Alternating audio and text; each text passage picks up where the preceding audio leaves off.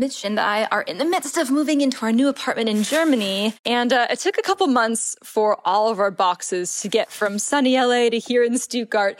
But today, I'm sorting through clothes, board games, but most importantly, I have a whole box of books that have arrived. Um, I didn't want to bring all of them, but I brought a few of my favorites, and this one which is my favorite, is called Wednesday is Indigo Blue. So this is a book that's all about synesthesia and it's absolutely fascinating. I have to make a little curiosities episode on it for all of you. So let's talk about it, shall we?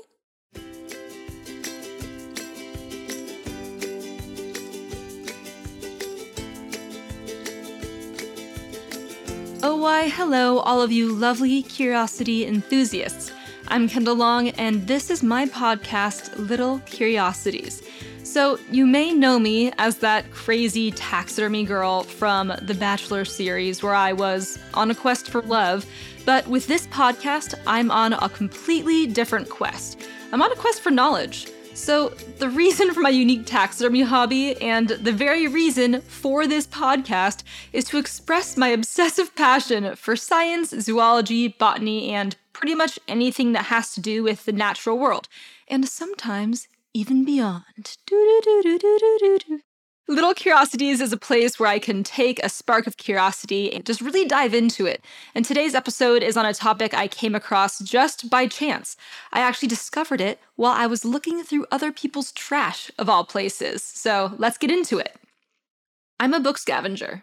No lie. You know those boxes that people leave out that are abandoned and just full of random books? Honestly, I've never passed by one of those without rummaging through its contents, just to see if something piques my interest inside. During these investigations, I've honestly come across enough cookbooks to open up a dedicated bookstore on the subject.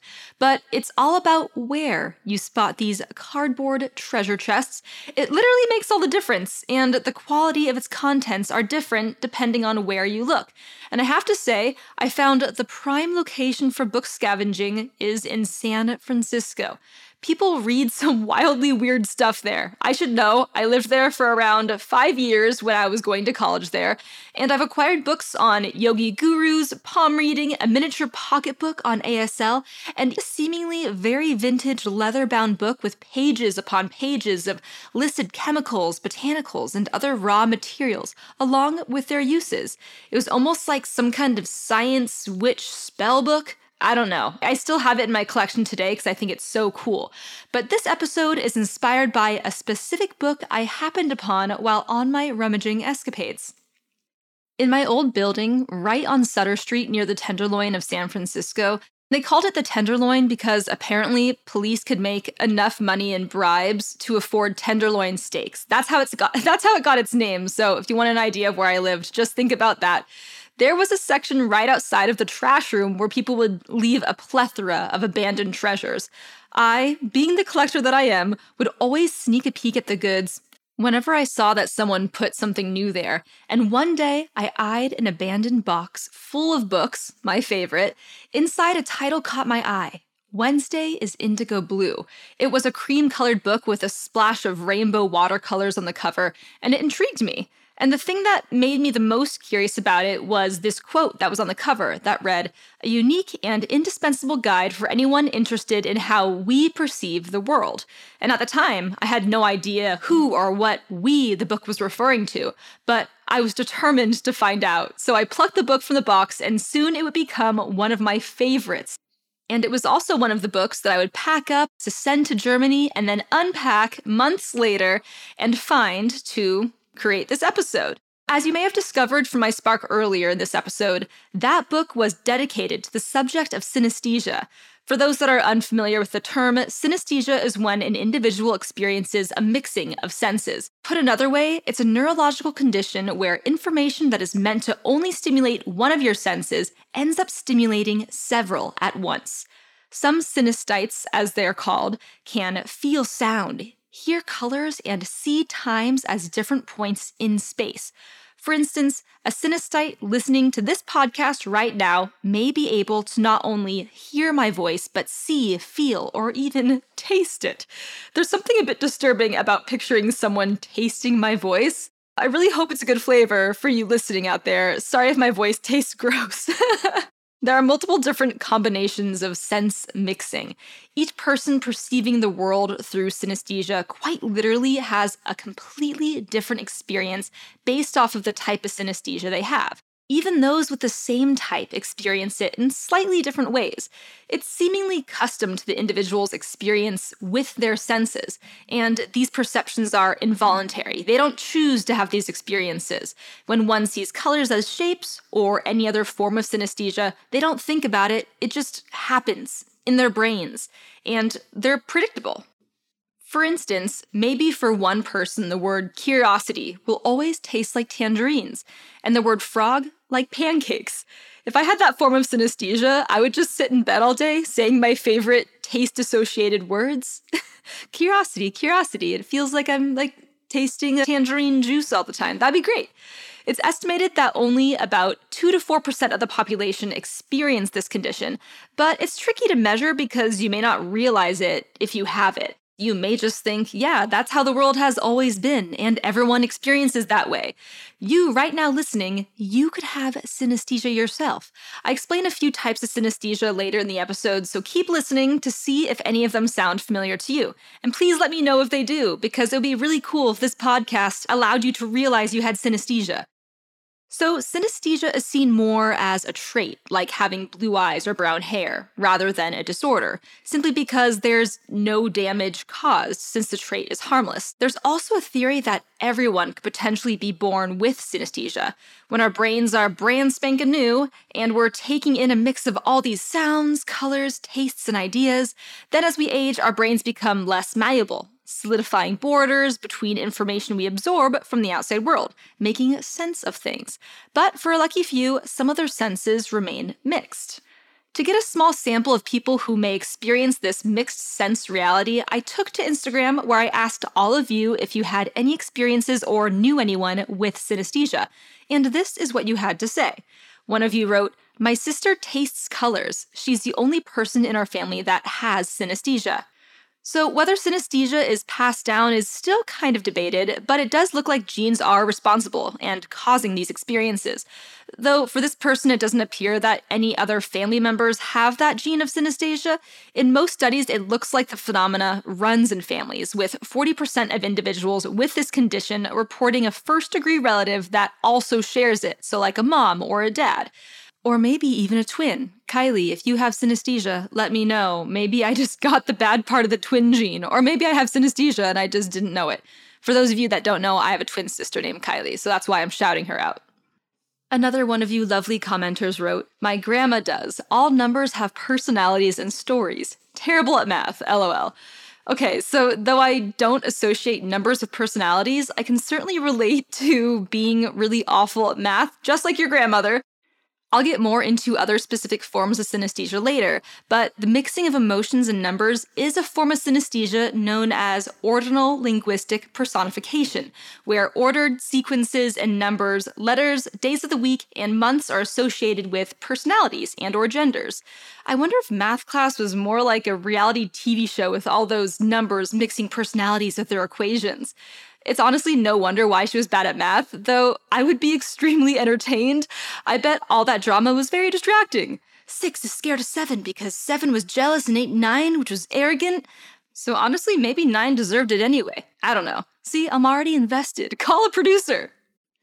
With another comment I received, I was fascinated to find a link between autism and synesthesia when one of you said, my daughter's autistic. She tells me she sees colors when she hears sound.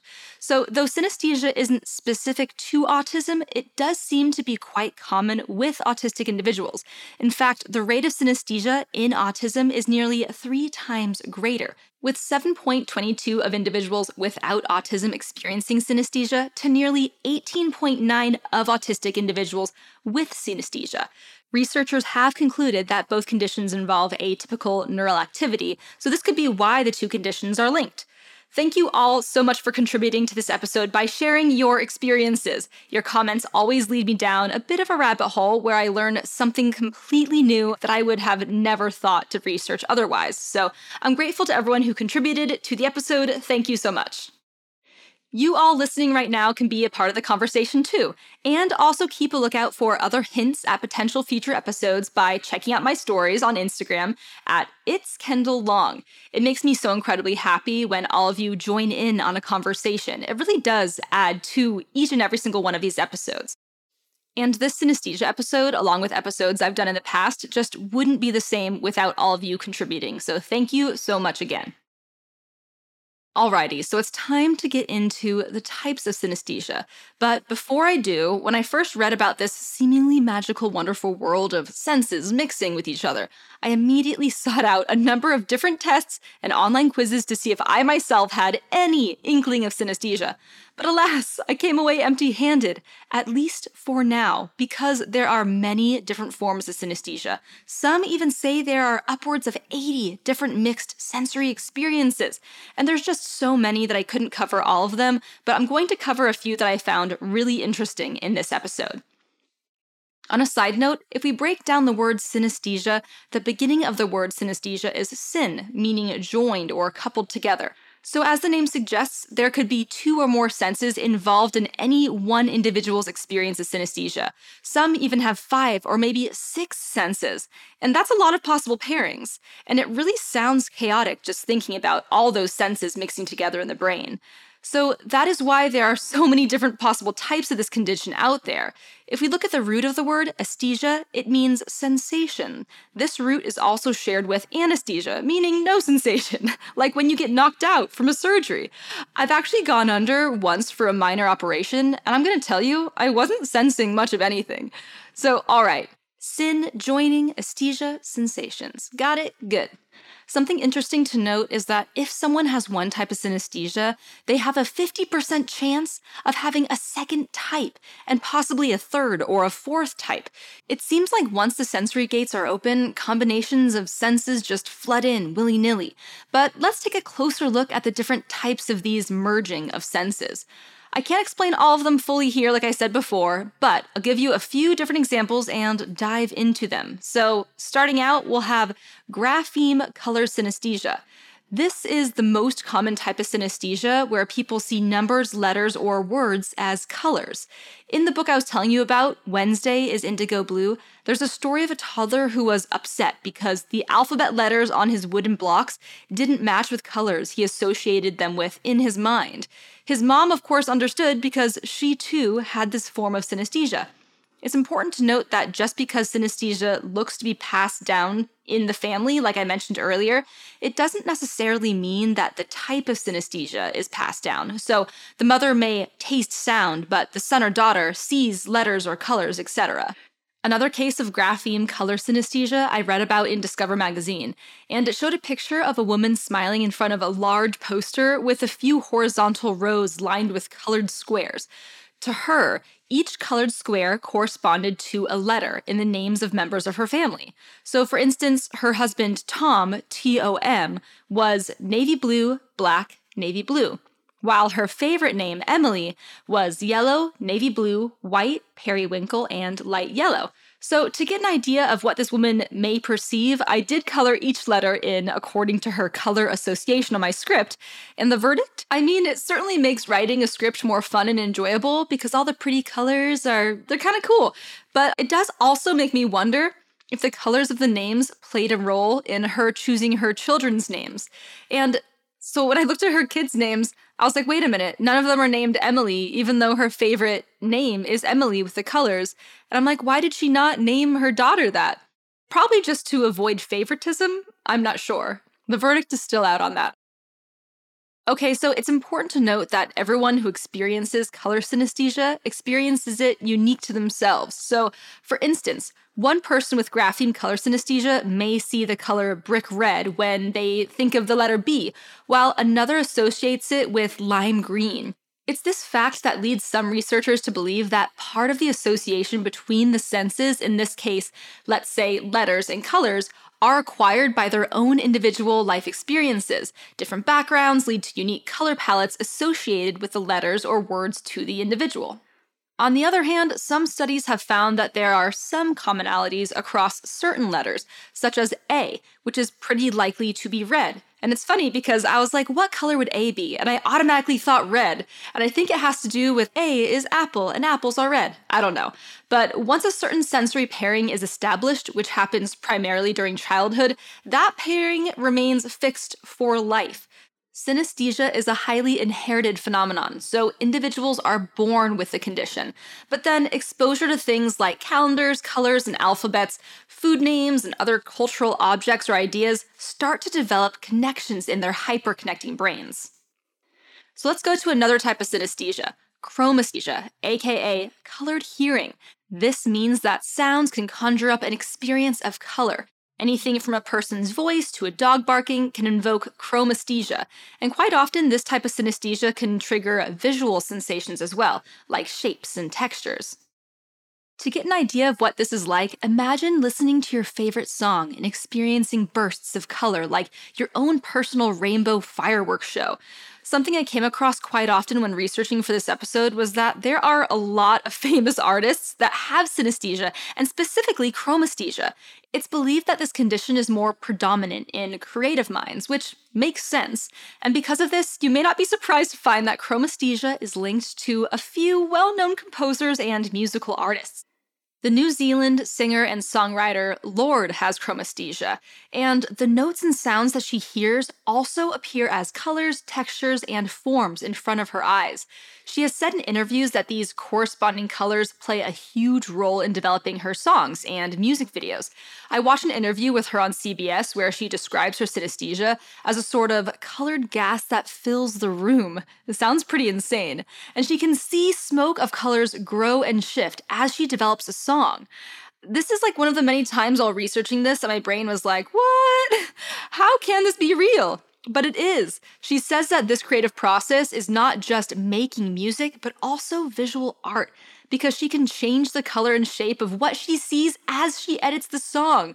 Her famous song Tennis Court went through a similar sculpting process and a bit of color correcting it when she was writing it. She explains the makeover the song went through by saying that the original version of Tennis Court was, quote, the worst texture tan color, like really dated, and it made me feel sick, end quote. She goes on to say how changing the pre chorus of the song literally changed the color of the whole song itself, quote, to all these incredible greens overnight. You can even see her color associations to sound in her music videos, where she explains that she has to get the lighting or color correction just right so it matches what she sees when she hears it playing. Her music video for the song Green Light is quite literally green, both in the video and to her when she hears it. So insane. And there are more artists who have chromesthesia, including Billy Joel, who experiences vowel endings such as a, e, or i, evoking images of blues and greens, and hard sounding consonants like t or p, associated with vivid shades of red or gold. Mozart also had chromesthesia and described the key of D major as warm and orangey, while B flat minor was blackish. Jimi Hendrix had a similar case and described the chord E7 sharp 9 as the purple chord and utilized it to help develop his song Purple Haze. Pharrell Williams also has it. He says his synesthesia is a gift to make writing much easier. I can imagine it would be so much easier if you also see it in color and so much fun. Pharrell's own method of using chromesthesia helps him identify if a sound is off key by seeing if the colors match or not. And honestly, the list goes on and on, including Beyonce, Lady Gaga, Billie Eilish, John Mayer, Stevie Wonder, and Kanye West, all of them revealing at one point or another that they have some form of synesthesia. I want to believe that every celebrity that claims they have some form of synesthesia does indeed have the condition, but it seems that for something that at most is believed to only affect 4% of the population, that's a surprising amount of well known individuals that have it. And celebrities are already such a small percentage of people to begin with. But that may be the reason why they're famous. You know, that might be the reason. Having synesthesia gives you like a leg up being an artist. In fact, Live Science reported that synesthesia is seven times more common in artists, poets, and novelists than the rest of the population. So, hey, maybe it's the key to success. I don't know. But with one or two of those celebrities, I'd kind of like to hook them up to a lie detector test just to make sure. Adding to the artists who have chromesthesia, someone commented on my synesthesia question on Instagram saying they got a painting from an artist by the name Melissa McCracken, who has the condition. All of her paintings are inspired by what she sees as she listens to certain songs. I went to her website and I checked out her song list, and when you click on the title of the song, it takes you to the painting that represents it. So I looked at Dear Prudence by the Beatles, and it depicts a blue and yellow background with thickly painted strokes of white and hints of red. But it was Hallelujah by Jeff Buckley that was absolutely one of my favorites. It kind of looked like a close up chaotic orange and red black hole spitting out white smoke in a deep blue universe. I'm not sure if that was her vision, but I really liked it. I looked at each while playing the music that went with it, and I tried to imagine what it would be like to see these images while hearing my favorite song. Honestly, I'm 100% jealous. And you know what other type of synesthesia I'm jealous of? One called ordinal linguistic personification, where numbers, words, days of the week, and months are experienced as people. For example, the word apricot may seem as happy and playful, and even have a gender associated with it. Mirror touch synesthesia is an absolutely wild one. So picture yourself sitting at a restaurant, looking out the window when you see a couple hugging across the street. With mirror touch synesthesia, you wouldn't just see their embrace, you would feel it, like you were feeling like you were getting a hug as you were watching them hugging. Recent research has shown that a person experiencing sensory loss after an amputation may acquire a form of mirror touch synesthesia, otherwise known as phantom limb. A study in the National Library of Medicine showed that almost one third of amputees report a tactile sensation on their phantom limb after watching someone else being touched. Yet another form of synesthesia is auditory tactile synesthesia. This also goes by the name of sound touch synesthesia. And this is when sound causes physical sensations, either inside or outside of a person's body. It's a very rare type of synesthesia, with only about 5% of synesthetes reportedly having it. I read of an individual experiencing this form of synesthesia on Reddit, I feel like I have to say, I don't usually go on Reddit for my research, but first-hand accounts with this rare kind of synesthesia was really hard to find. So, Reddit has a lot of people experiencing a lot of different things on their site. So, that's where I went. Take it for what you will, you can believe it or not. But this person with self proclaimed AT synesthesia said that Impact sounds, such as a car door slamming, drums, or movie explosions, resulted in them having electrical feelings in their body or pressure in their ribcage, and even feelings of heart palpitations. That kind of sounds scary to me. This form of synesthesia reminds me of another recent viral video trend, though I don't believe this is actually synesthesia, maybe.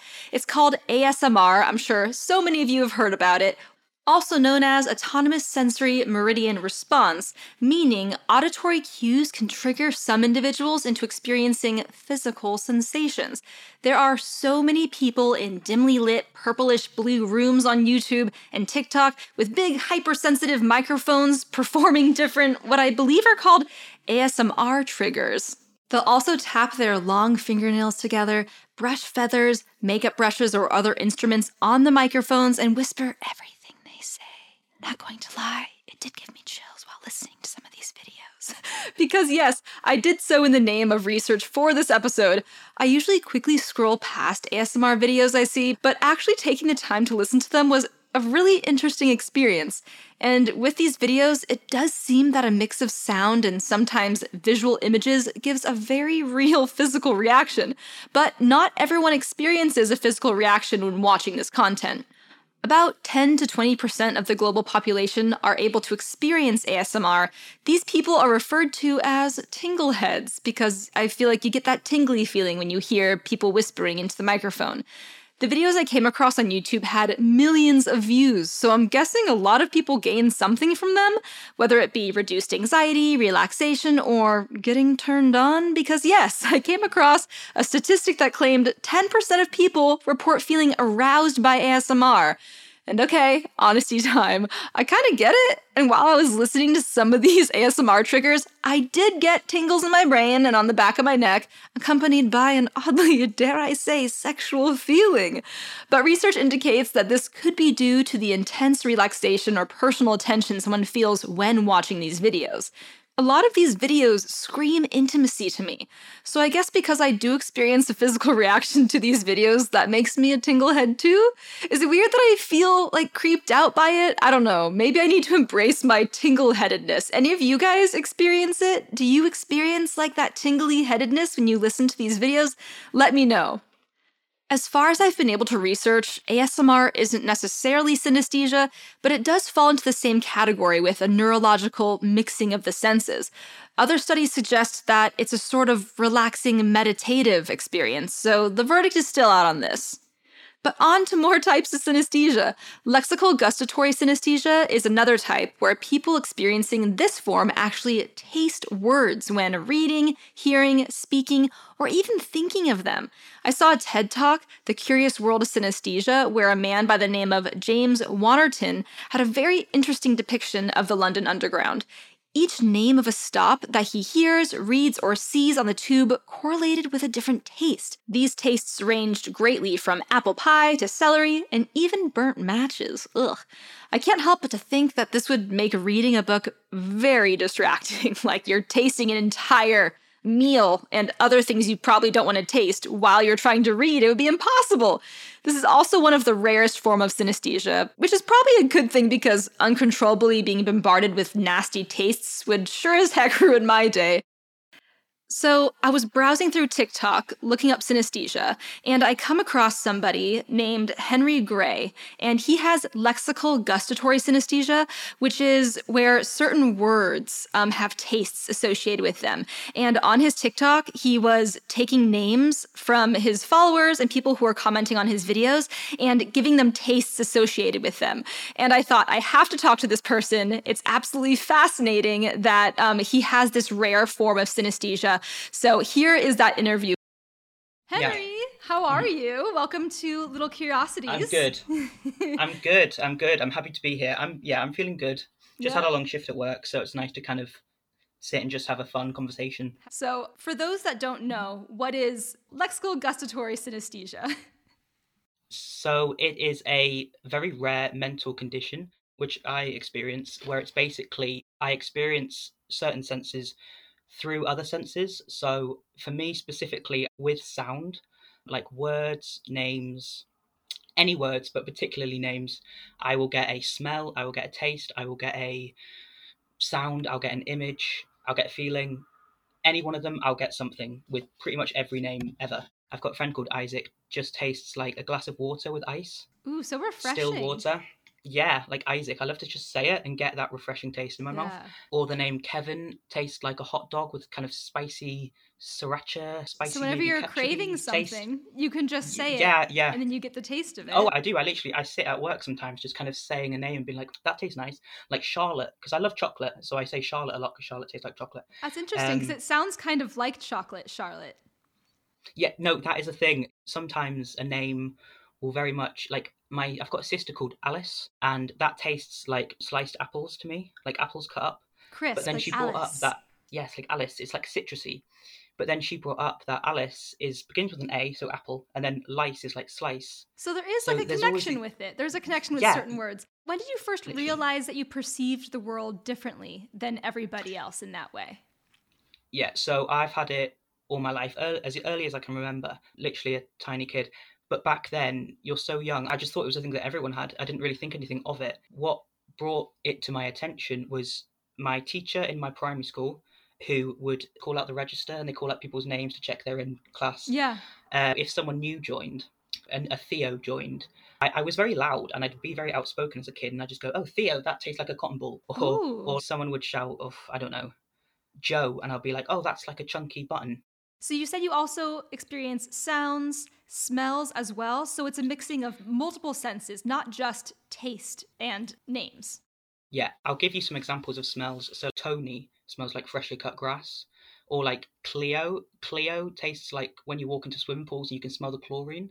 Another weird one is Seth, which smells not very nice. It smells like really strong detergent, like really strong kind of bleach, wash, washing up liquid first time that I heard about you was from an article talking about how when you went to uni, I believe, when you had your flat, there were certain people that you lived around that their names just tasted disgusting to you. I had oh, disgusting it- it senses. was- so can you explain a little bit about how Yeah. like how that happened?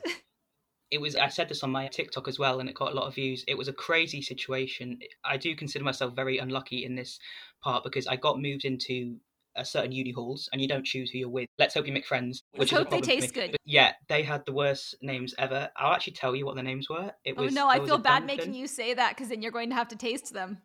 oh no. Yeah, it's fine i can persevere I, I Um, appreciate it.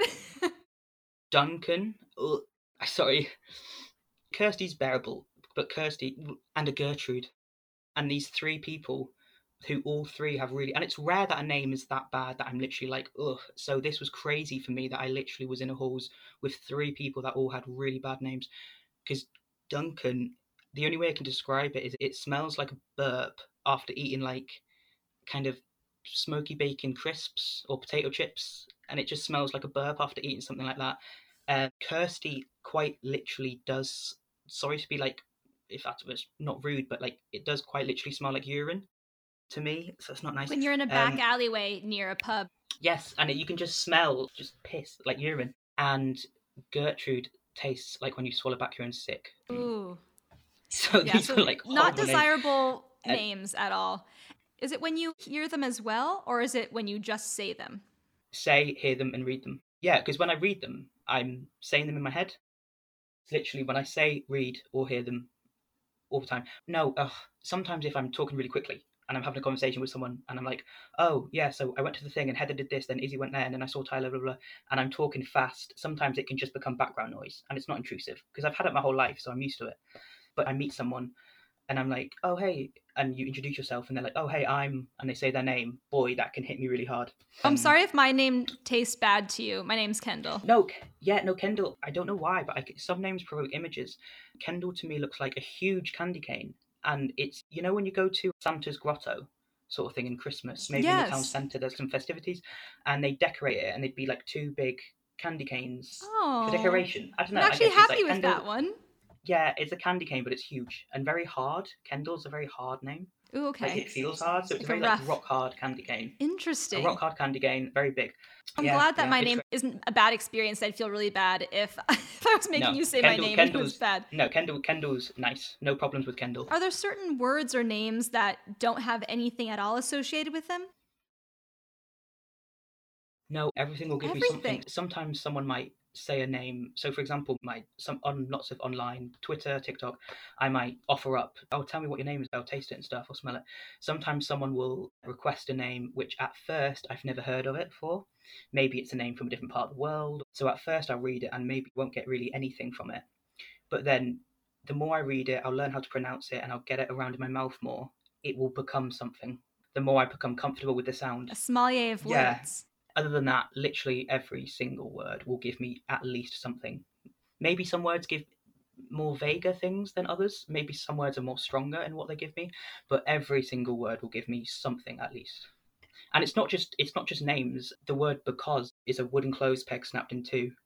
Um, the word and, very simple word and, sure it's just a connector word and, is I can see a I can see a green field with lots of strawberries, and there's a cute little wooden gate, and you can open this cute little wooden gate and go strawberry picking in this cartoonishly green field with loads of oh, cartoonishly Oh, wow. red strawberries. So you have such and a that to me strong the- imagination. yeah, and that to me has always been the word and. Because I remember in primary school writing creative writing stories.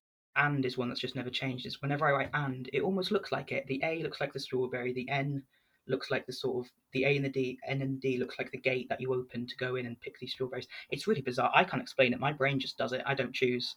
Yeah. So you were saying that's one that's never changed. Do sometimes the words and names change their association with different things?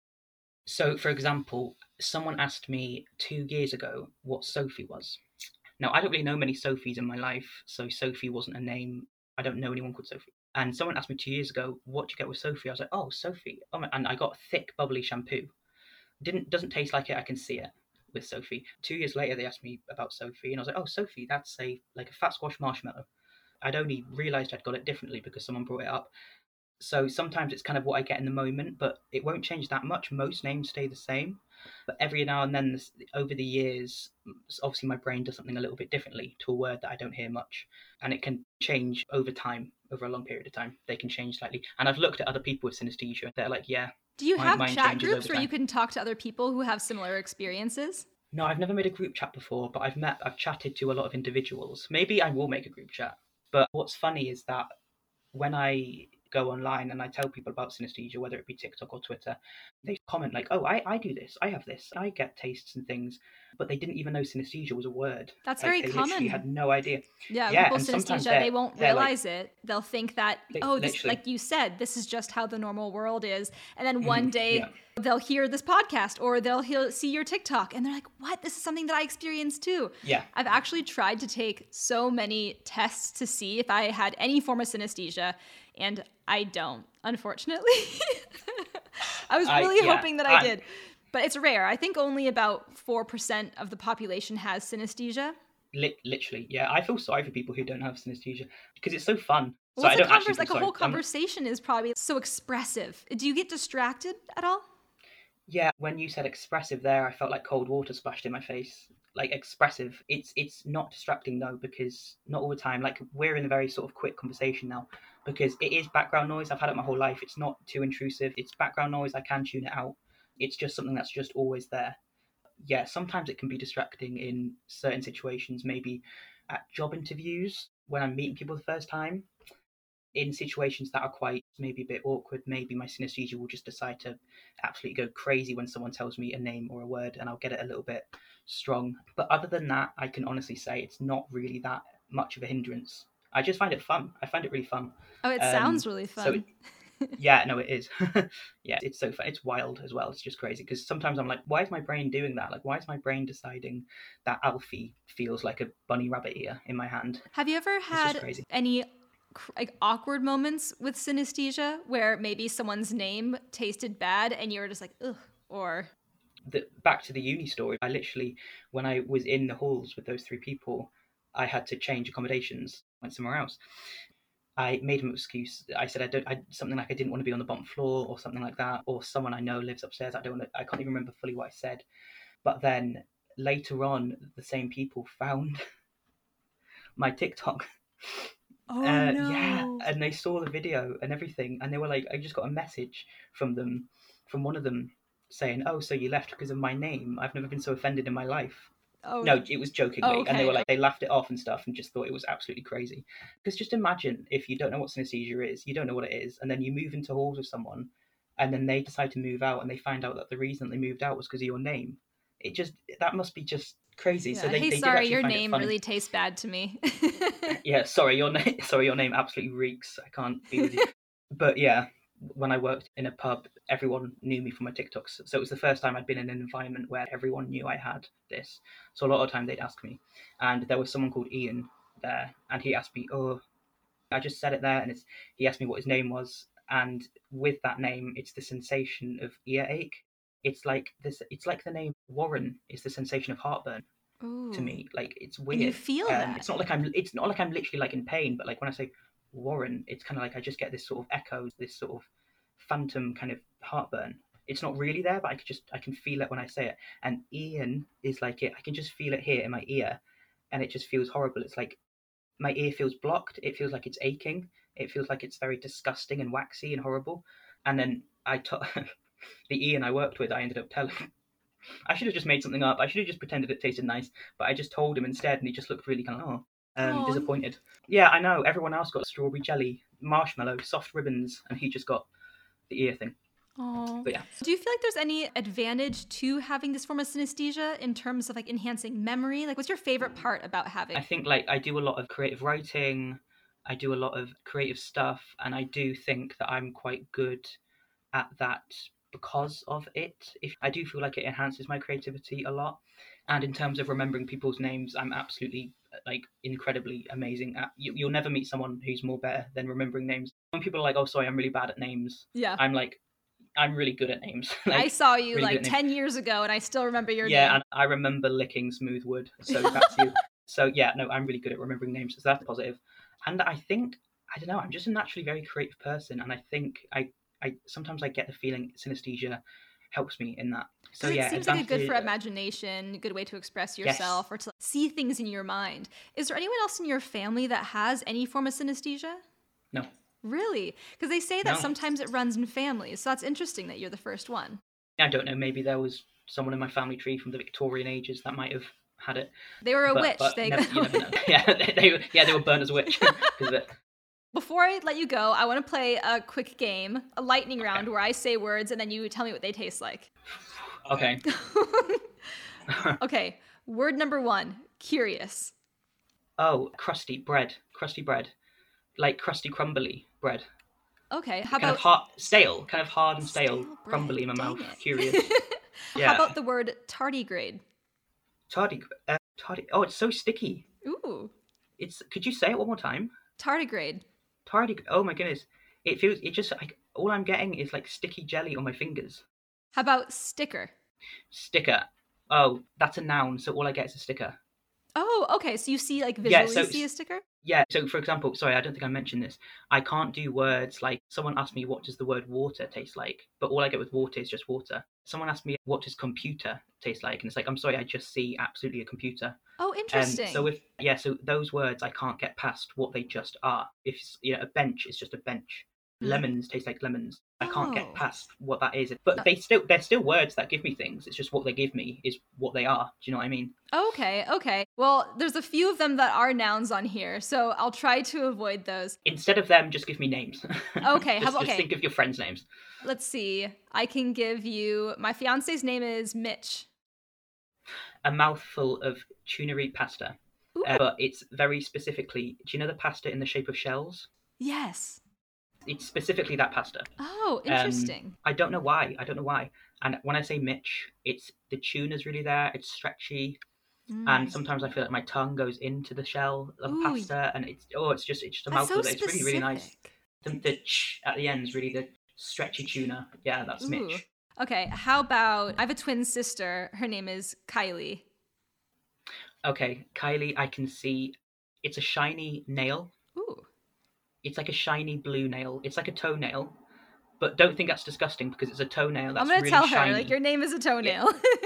a shiny blue toenail, a toenail like painted with shiny blue nail varnish. That's like Ooh. Kylie. I can see it. I can see the brush, like brushing off it as I say the name, like Kylie, oh, I like and it. it leaves it all shiny, shiny and blue. Ooh, okay. How about our producer Ryan? Uh, it tastes like a Mars bar that's been in the fridge, Ooh, that's a good one. So- like a good, like solid Mars bar. Ooh, okay. How about Will? I know he's listening. He wants to know. oh, oh, Will, it's not. I feel like I'm touching my eyeball. really? Yeah, I feel like I've got my finger on my eye, like there, like Will, and I just put it on my eye, and Ooh. it's wet and eye juice. Ooh. So not horrible, but not nice. It's an interesting what I mean. Sensation. Yeah. All right. And this will be my last one. This might be, it's kind of a noun, but it's my dog's name, Pistachio. Oh, pistachio. Oh my goodness. I can see like bread rising in the oven. Ooh. You know when you put bread into bake and it like rises in the oven? Almost like That's the what I kind of saw when you said that name. Oh, Yeah, and it kind of rises. Like pistachio. But it's very round. It's like a round bit of bread. Almost like a ball of bread and it just goes in the oven. Pistachio, he's a weenie dog, so he's a little tiny sausage, so that kind of makes sense. Oh. I should have said sausage then. Sausage. well, thank you so much. I appreciate you coming and telling me all about your synesthesia. Okay, and so where can everyone find you? They can find me on TikTok. My username is at henpuffs. That's H E N P U F S. Awesome. And I love all your videos. I was looking at, you'll answer people's questions on what their name tastes like Yeah. or feels like. And I found it so fascinating. Everyone, Yeah. please go check him out. Such great content. Thank you so much for coming on. Thanks. Thank you for having me. So fascinating. I'm glad that my name didn't taste bad. A candy cane. I can deal with that. But sorry, Will, you look like or feel like pushing a wet eyeball? I don't know. That kind of gave me shivers up my spine. But it's so fascinating to know that people experience the world in this way. Honestly, I'm kind of jealous. I actually remember meeting someone way back when in college, and during our conversation, she said that the k sound in my name, Kendall, tasted like cherries. And at the time, I was so confused. But looking back, I realized she must have had this form of synesthesia too. And I'm glad my name tasted like cherries. It didn't taste like musky pea. Ugh. Before we get into this next form of synesthesia, just a bit of a warning. This next type is a bit PG 13, nothing too spicy, but I do refer to the says. so if you're interested, you can listen away. It's good stuff, at least I think so. Or you can earmuff and skip forward a couple minutes. If it makes you uncomfy, I won't blame you. Okay, who's still with me? Good. I'm glad you stayed because, believe it or not, some people experience synesthesia when they climax during sex, known as orgasm synesthesia. Some report seeing colors and tasting flavors when they um, hit that peak sexually. so, out of the 4% that experience synesthesia, a little over 2% experience these colored visions, tastes, or other sensory qualities during sexual arousal and orgasms. A group of scientists based in Hanover, Germany, actually did a study on a controlled group of 19 synesthetes who reported having sexual synesthesia. The study was primarily based on the individual's perception and opinion of the condition, with the results indicating that sexual synesthesia, quote, seemed to experience a deeper state of sexual trance without, however, enhancing satisfaction during sexual intercourse, end quote. I'm guessing this is mainly because, yes, the big O is quite amazing to everyone experiencing it, whether you have sexual synesthesia or not, hopefully. But if your unique reality is the only way you've ever experienced an orgasm, how would it be any more less satisfactory than anyone else's, right? It's relative. So, without the quote normal quote orgasm to compare your synesthetic one to, I'd say it's no different than any other form of synesthesia where those experiencing it say, This is how I thought everyone experienced the world. So seeing a burst of colors just comes with the territory. So, right now, I'm looking at a chart from the study that describes some of the different phases a sexual synesthete might experience, and they're as follows. I'm reading from the chart here. The phases range from 0 to 4, and number 0 is appetence phase, 1 is excitement phase, 2 is plateau phase, 3 orgasmic phase, that's the exciting one, 4 resolution phase. And it's kind of just like how any sexual experience would be with the characteristics they list off. With 0, which is the appetence phase, it's like the sexual fantasy, the development of sexual drive, and then it increases from there. So you go to heavy breathing, rise of blood pressure, the sexual flush, and then it goes to the excitement phase and then the orgasmic phase, and then it goes into like after the orgasm, and you're kind of chill. And with what they're seeing that I see from this chart, it starts out really come with more of an orangish character. And then as their sexual experience increases, so do their visual cues, all the way up to the point where they'll start to see like a wall and fog transforming in front of their eyes. And when they hit the orgasmic phase, that's when things go wild. The wall bursts, they have ring like structures, and there's like this violet hue and tones that are everywhere. It sounds like a really amazing, overwhelming experience. And then in the resolution, it kind of calms down again and just has calm colors. So, just from this chart, it sounds amazing. I'm not gonna lie, it sounds really cool. All right, let's go to another type of synesthesia, spatial sequence synesthesia. So, people with this form of synesthesia experience numbered sequences as visual patterns or in distinct locations. While researching this, I found many different sketches and computer renderings of people attempting to show or explain what someone experiencing this might see, and it's pretty trippy. So often there's a stick figure or character represented as the synesthete, and they're surrounded by various sequences, such as the alphabet, a calendar, or months and numbers. And these arrangements usually project onto the space around them, either wrapping around the individual's body or just dangling as if by magic by where they're standing. Some look like a wide, somewhat deformed hula hoop of letters hanging in the air. Others are depicted as words lined up in front of the person, like they're looking out at a crowd of days of the week. And a lot of these sketches have colors assigned to each sequence as well. Pretty astonishingly, research has shown that individuals with this form of the condition have somewhat of a superior memory. They can recall the dates of historical events much better than your average bear, and I'm guessing I probably would too if I could look out in front of me and almost touch the date of a specific memory. Which brings me to synesthesia and memory.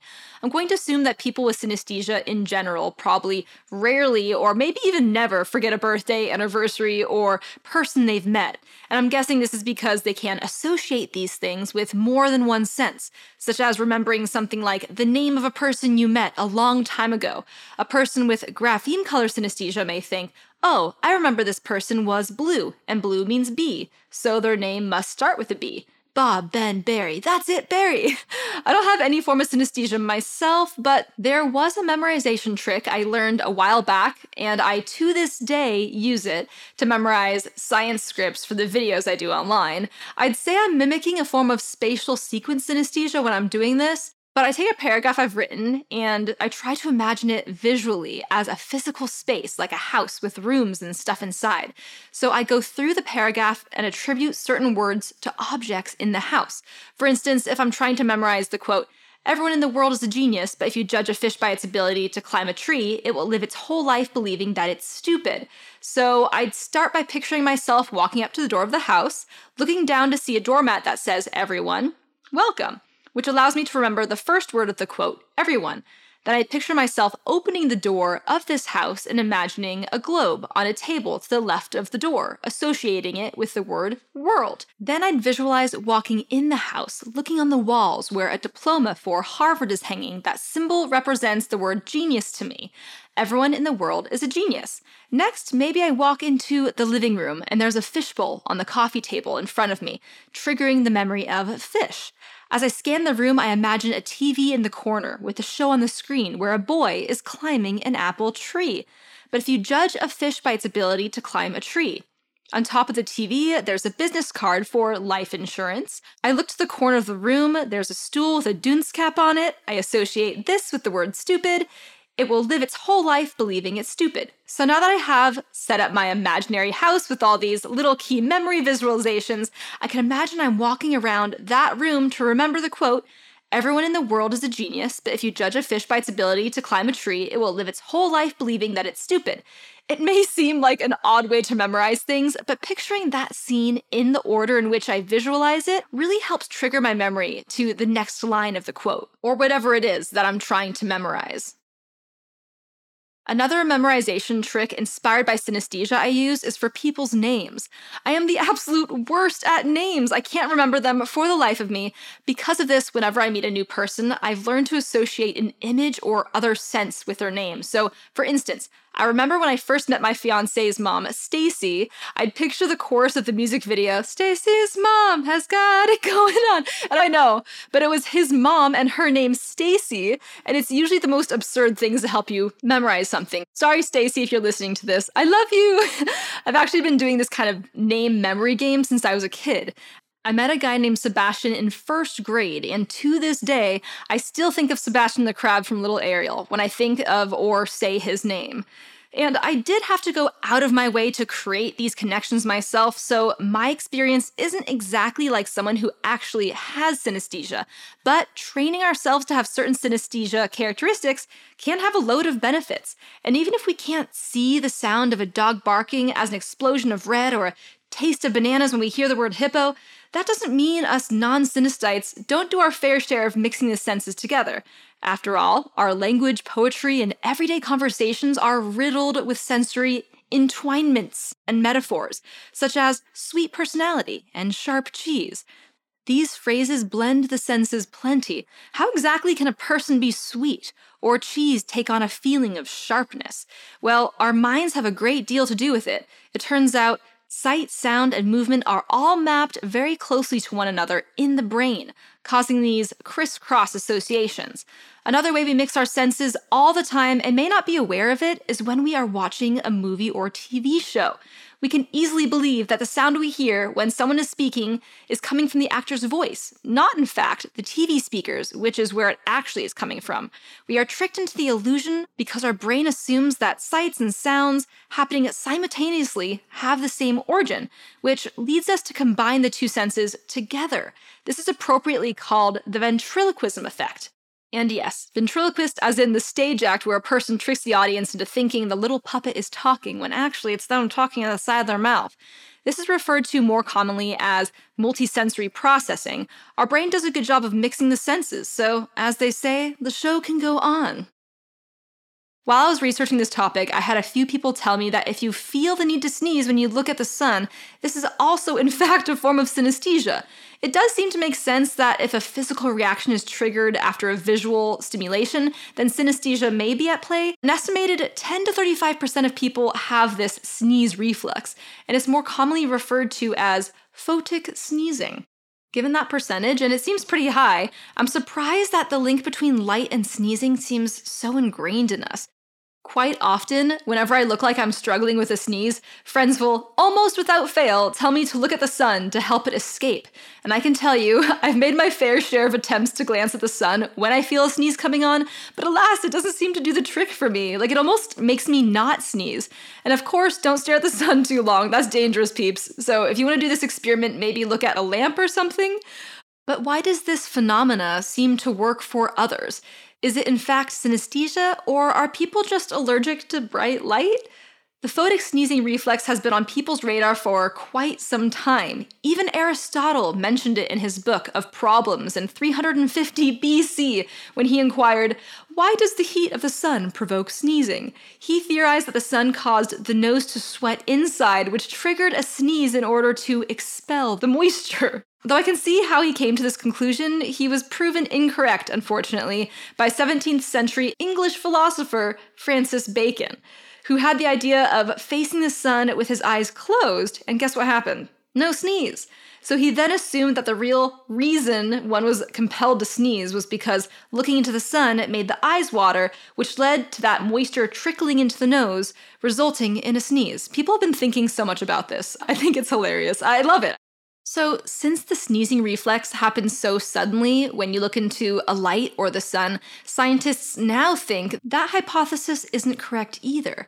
Either way, this nasal reaction tends to be prompted by light. Even a camera flash or the turning on of an artificial light can cause this achoo Though unfortunately, funding for the research to this nose tickling riddle is limited, I can't imagine why, researchers have found that the tendency to sneeze in the sun's presence does seem to run in families. That, and it seems to be a neurological entanglement of the trigeminal nerve, which is responsible for providing sensations in the face, and the optic nerve, which cause the pupils of the eyes to restrict when exposed to light. Though the popular theory with scientists is that the photic sneezing is more so a reflex rather than a disorder and not a form of synesthesia, still much more is yet to be discovered about this odd phenomena. All right, sadly, I must bring this episode to a close. And if you out there discover you have synesthesia, or maybe if not, at least have a hyper awareness of all your senses now, I can tell you I've never focused so hard on all the information my body takes in until looking into this fascinating topic. And I've come to find that even if I'm not a synesthete, all of our senses shape our realities in very personal ways to us. If you found this topic fascinating and want to research more about synesthesia, some other books on this topic are Born on a Blue Day, A Mango Shaped Space, The Frog Who Croaked Blue, as well as the book I mentioned earlier that sparked this whole episode, Wednesday is Indigo Blue. Love this book, can't say it enough. If you like this episode of Little Curiosities, please share. I absolutely love doing this podcast, and anything you can do to help get the word out is so much appreciated. I'll also love you a little bit more if you subscribe too, because then we can catch up and learn about all this funky, cool world stuff together every single week. So, with that, I bid you adieu. Ciao! Little Curiosities with Kendall Long is a QCODE production. Executive produced by David Henning and Steve Wilson. Produced by Ryan Countshouse. Edited by Neely Oftering. Music by Kendall Long and Will Tenby.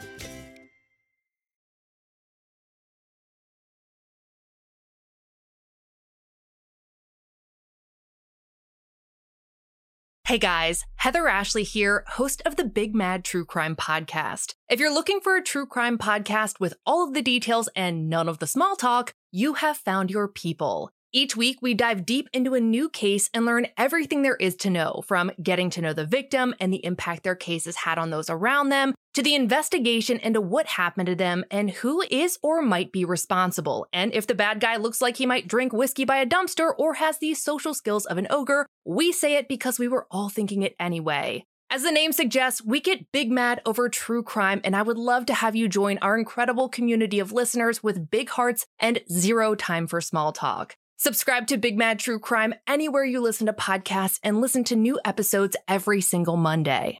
Whether you're in a relationship, single, or recently heartbroken, you could be navigating some tough stuff. And it really can be challenging to do this on your own. We all need help when it comes to our relationships, very specifically, our love lives. I'm Jillian, and each week on my podcast, Jillian on Love, I share skills on how to strengthen our relationships, how to build a stronger sense of self, and how to heal heartbreak and choose better partners. Learn how to start making change today and search for Jillian on Love wherever you're listening now.